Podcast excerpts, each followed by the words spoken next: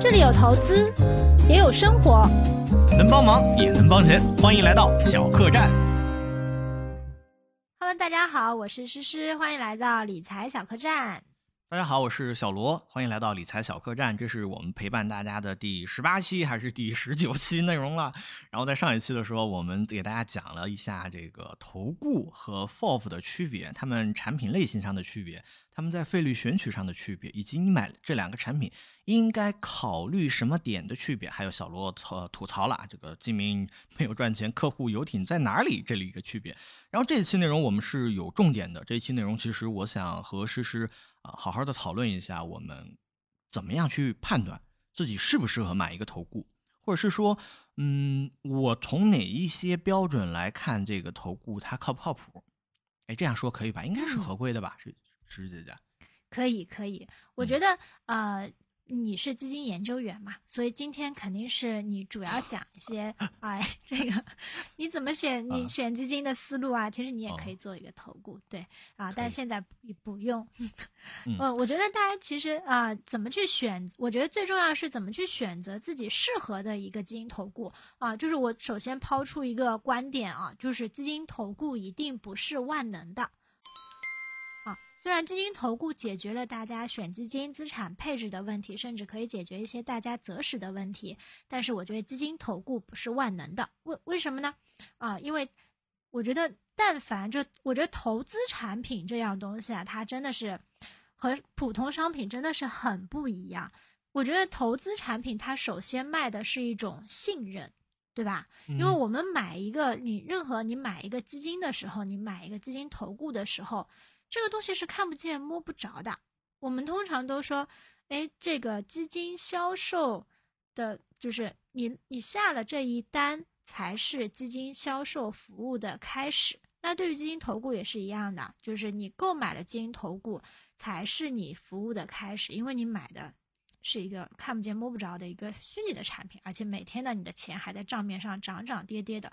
所以我觉得大家在选择基金投顾的时候，一定要知道它的一个策略思路是不是适合你。比如说啊啊，我可能我先讲一些比较简单的东西，好，后面小罗可以再给我们讲一些比较啊，就是艰深的 这个投资理念。对我觉得大家首先啊、呃，比如说我是一个比较保守稳健的人，对吗？我就特别相信低估买，高估卖啊。嗯有有一些基金投顾的策略是这样子的，对吧？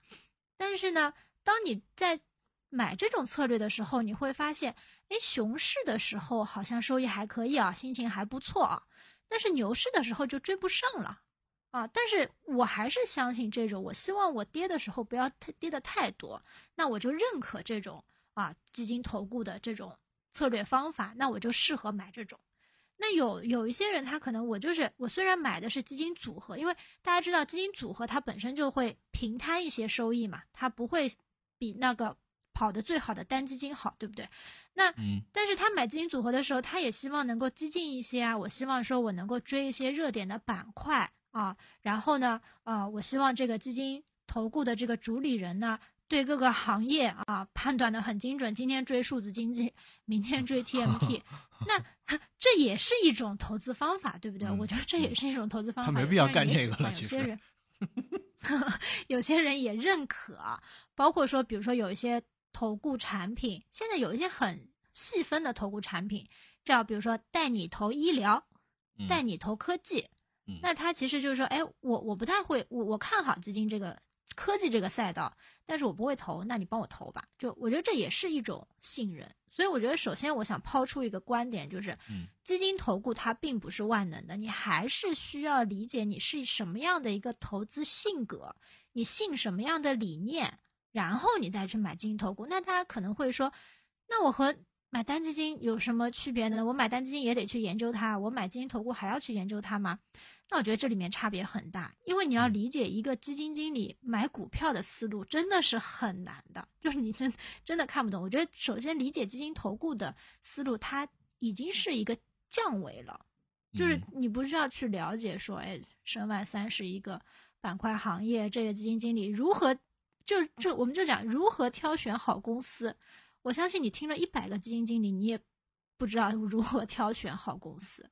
但是如果你买基金，就是你选择基金投顾的话，相对来说这些话、这些理念你是能理解的。就像我刚才说的，你到底是希望是追热点的玩法，还是低买高卖的这种玩法？我不知道我说的对不对啊？你作为一个资深的基金研究员，你怎么看待说这些 基金投顾的策略呢？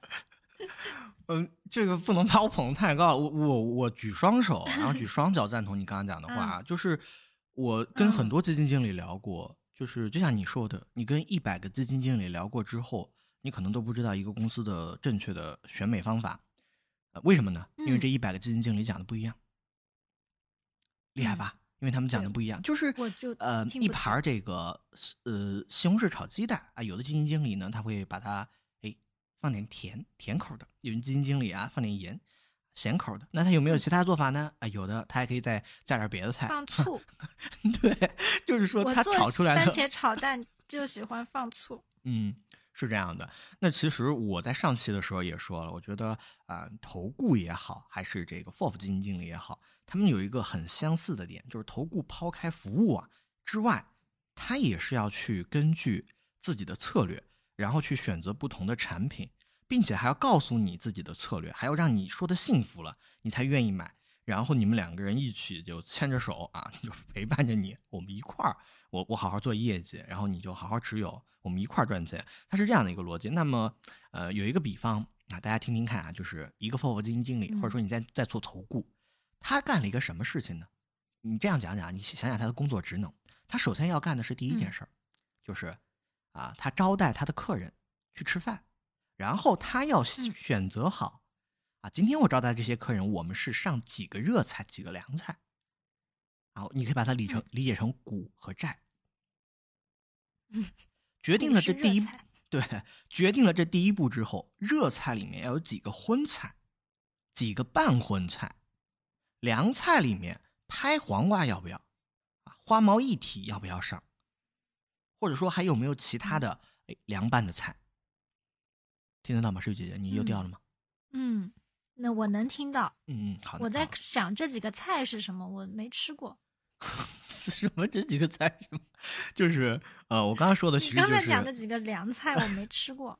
其实就是两个步骤啊，基金经理在在决定买股和买债的比例，然后股票里面是买成长股还是买价值股啊？他他如果买基金。那是买大盘啊价值基金，还是买这个中小盘成长基金？哎，这个可以理解吧？嗯。然后它的比例是什么样的？所以说这是第二步。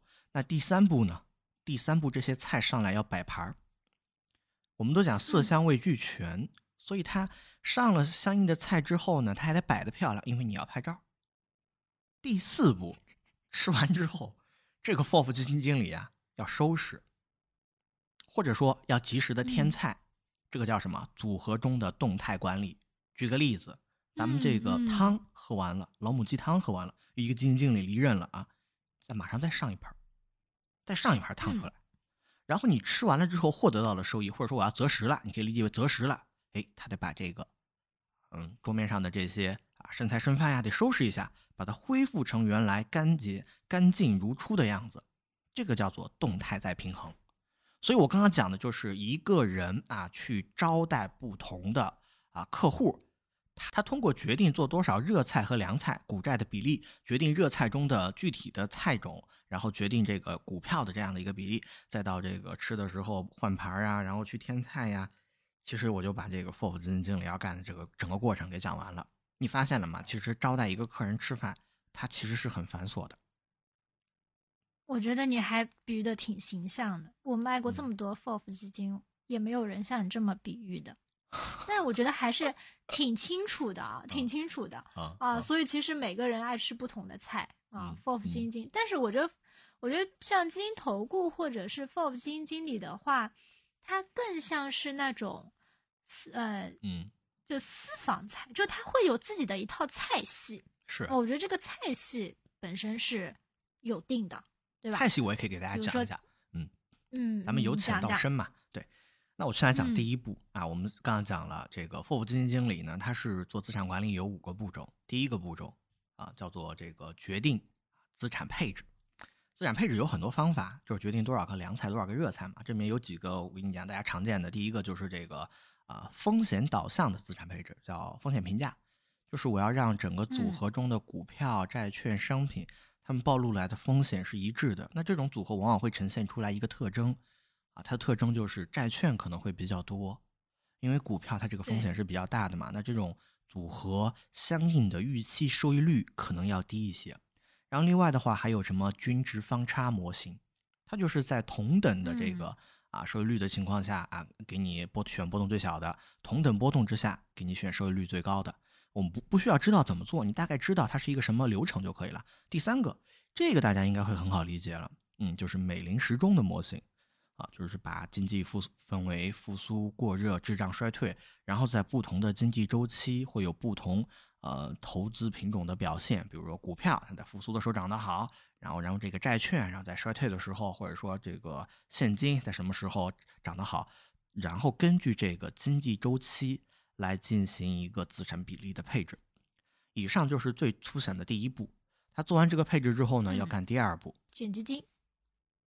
就是基金的评价和筛选，基金的评价和筛选，其实我们在之前讲一个研究员的自我修养的时候讲了，这个是很粗浅的，非常适合普通人。正常情况下来说，我把它分为就是两点，其实一个叫定性，一个叫定量。啊，就是你可以想象一下，市场现在有一万多只基金，这两点大家就听不懂，啥叫定性，啥叫定量？定性就是我解释一下，解释要解释。定量先说定量啊，定量就是我通过各种指标，我举个例子，两个指标啊，年化收益率和最大回撤。年化收益率越高越好，最大回撤越小越好。我是不是就把啊一万多只基金中排名靠前的几个基金选出来了？嗯，然后我在这几个基金中呢，对，在定量啊，对我在定性啊，我再去跟他聊天啊，我再去看他的公司的管理。就像国内有一个呃基金评级机构海通，他们在筛选基金的时候，其实最后一个步骤叫看合契约合同啊遵守的情况。就是说，如果你是一个做中小盘的基金，你去买买了这个大盘蓝筹，他给你打的分就会很低。所以其实这个过中间的过程呢，它是一个很复杂的。就是作为散户，你没有看到这么多数据的时候，啊，研究机构去看到这么多数据，把它筛选出来之后，还会去做一系列的，包括啊公司经营管理方面的问题啊，研究小组的这样的一个调研呀，他们会看很多很细节的东西，然后进行一个打分，来决定这个基金要不要进我的基金池。嗯，那我继续往下，继续往下，选不了基金。嗯，你先把这几个步骤讲完吧。好，第三个就是配置，就是我已经决定了啊，我这个呃嗯。就是我已经选完了，然后我再去把它给买进来。比如说我最近啊看好这个什么样的风格，它是做深度价值的，深度价值要上多少比例？然后呢，我还要选好它相对应的这样的一个备份基金，我还要关注啊这个资金的买入和卖出，它有没有进行一个限购啊？这是第三个，进行一个配置。第四个就是投后跟踪管理啊，我每周我要看一下它原来这个披露的十大中仓股，它这个拟合的涨跌幅度如何。然后最近这一周涨跌如果如果差距很大的话，我可能马上就要去他公司或者给他打电话约他电商的同事，我们要聊一下，你是不是做了一个很大的一个持仓的改变呀？这个叫投后跟踪管理啊啊！我要不要决定要不要换它？然后第五个就是再平衡，再平衡的话就是我这个投顾已经做好了，我已经告诉你了，诗诗姐姐，我们这个投顾就是一个满仓啊，一个满仓的组合。然后呢，最近呢，我这个这个基金股基金的这个股票这个新基金涨得比较。比较不行，但是我买债券基金涨得特别好啊，这好长时间没平衡了，我得及时的把它恢复到我们合同约定的，我这个基金要暴露一个，要做出一个特别积极的动作，仓位要特别高，所以大概就是这样的一个五个步骤。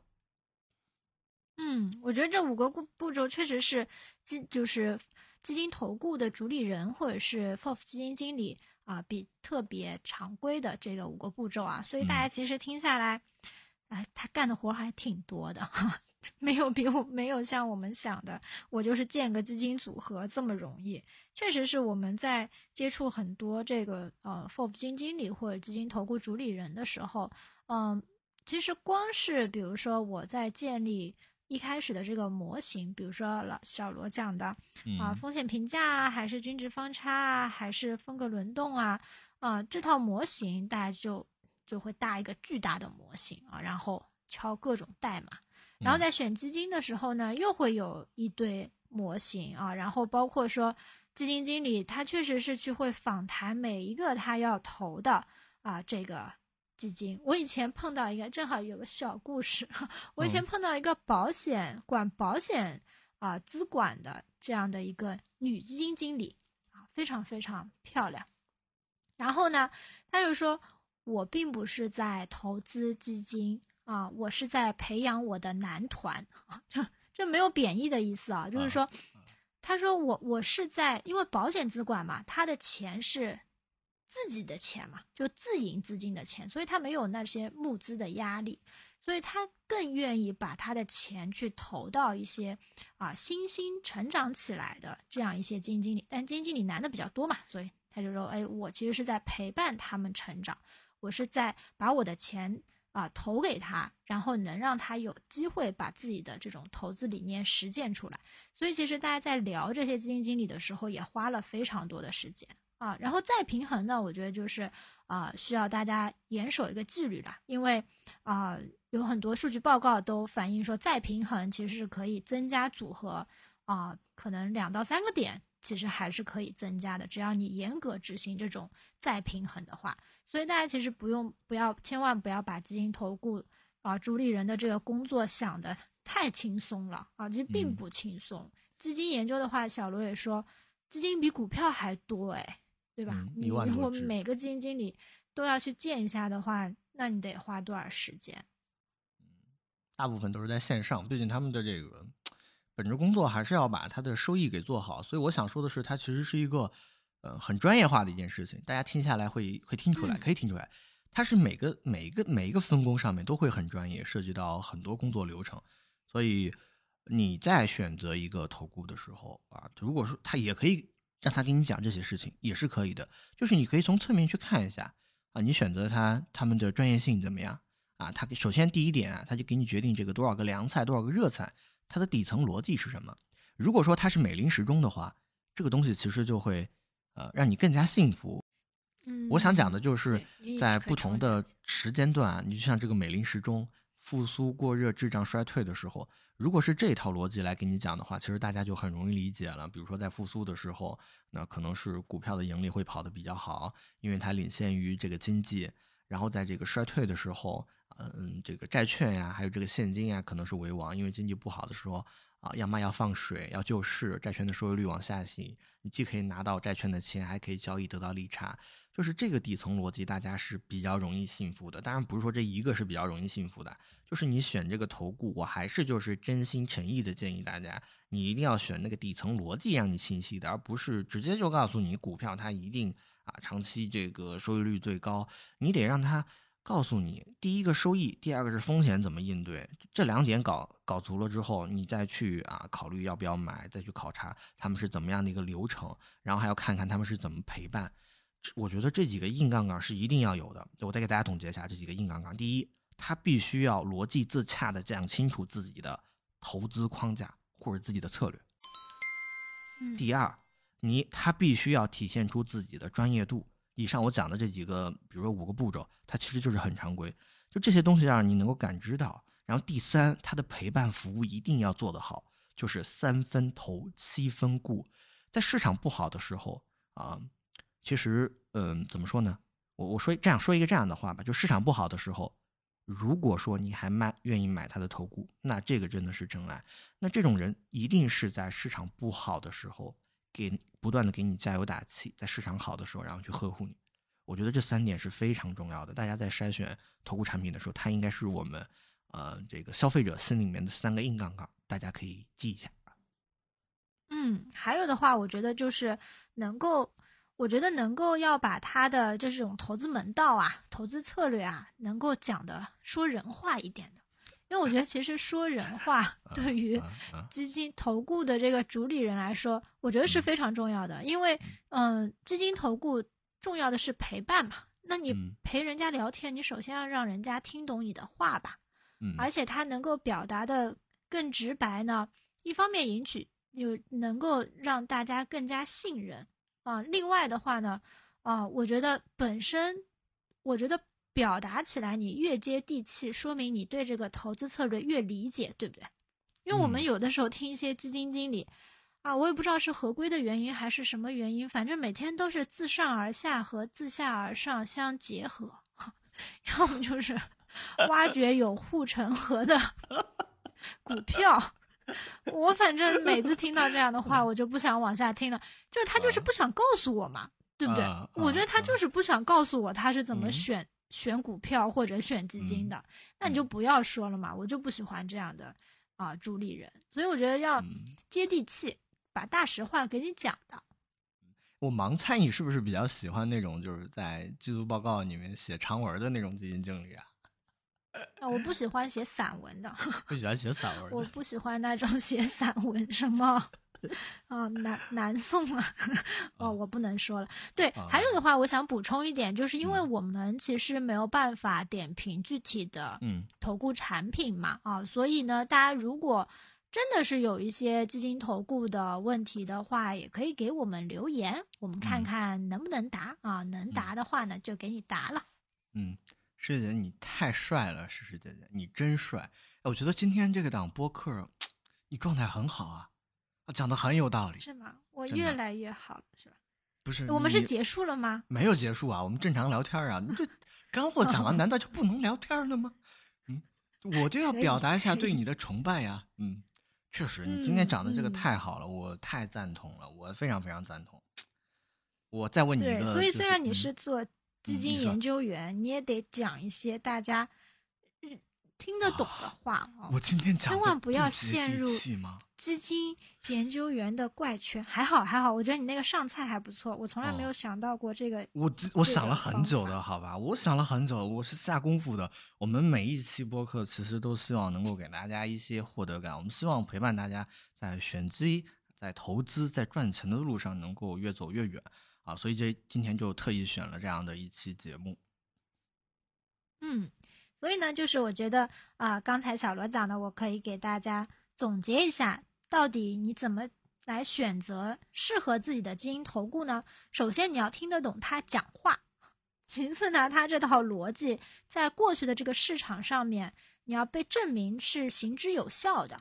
嗯啊，第三块呢，我觉得就是他后期的这个陪伴服务啊是要是要长期的，因为现在基金投顾其实出来也没几年，最担心的是什么呢？就是他陪着陪着就就不陪你了，就不管你了，就不管这个嗯组合了，这个是嗯最担心的。但是因为它是一个监管的产品嘛，啊，所以其实这点啊考虑还可以了。然后还有的话，在费率上，我觉得大家真的不用特别的啊、担心，因为现在其实六十家基金投顾有牌照嘛，大家发的产品的费率都还挺良心的，我觉得嗯大家都是都还是挺站在客户维度啊，尽可能的能够降低这个费用了。但是其实嗯确实支出也挺高的啊，你想每天。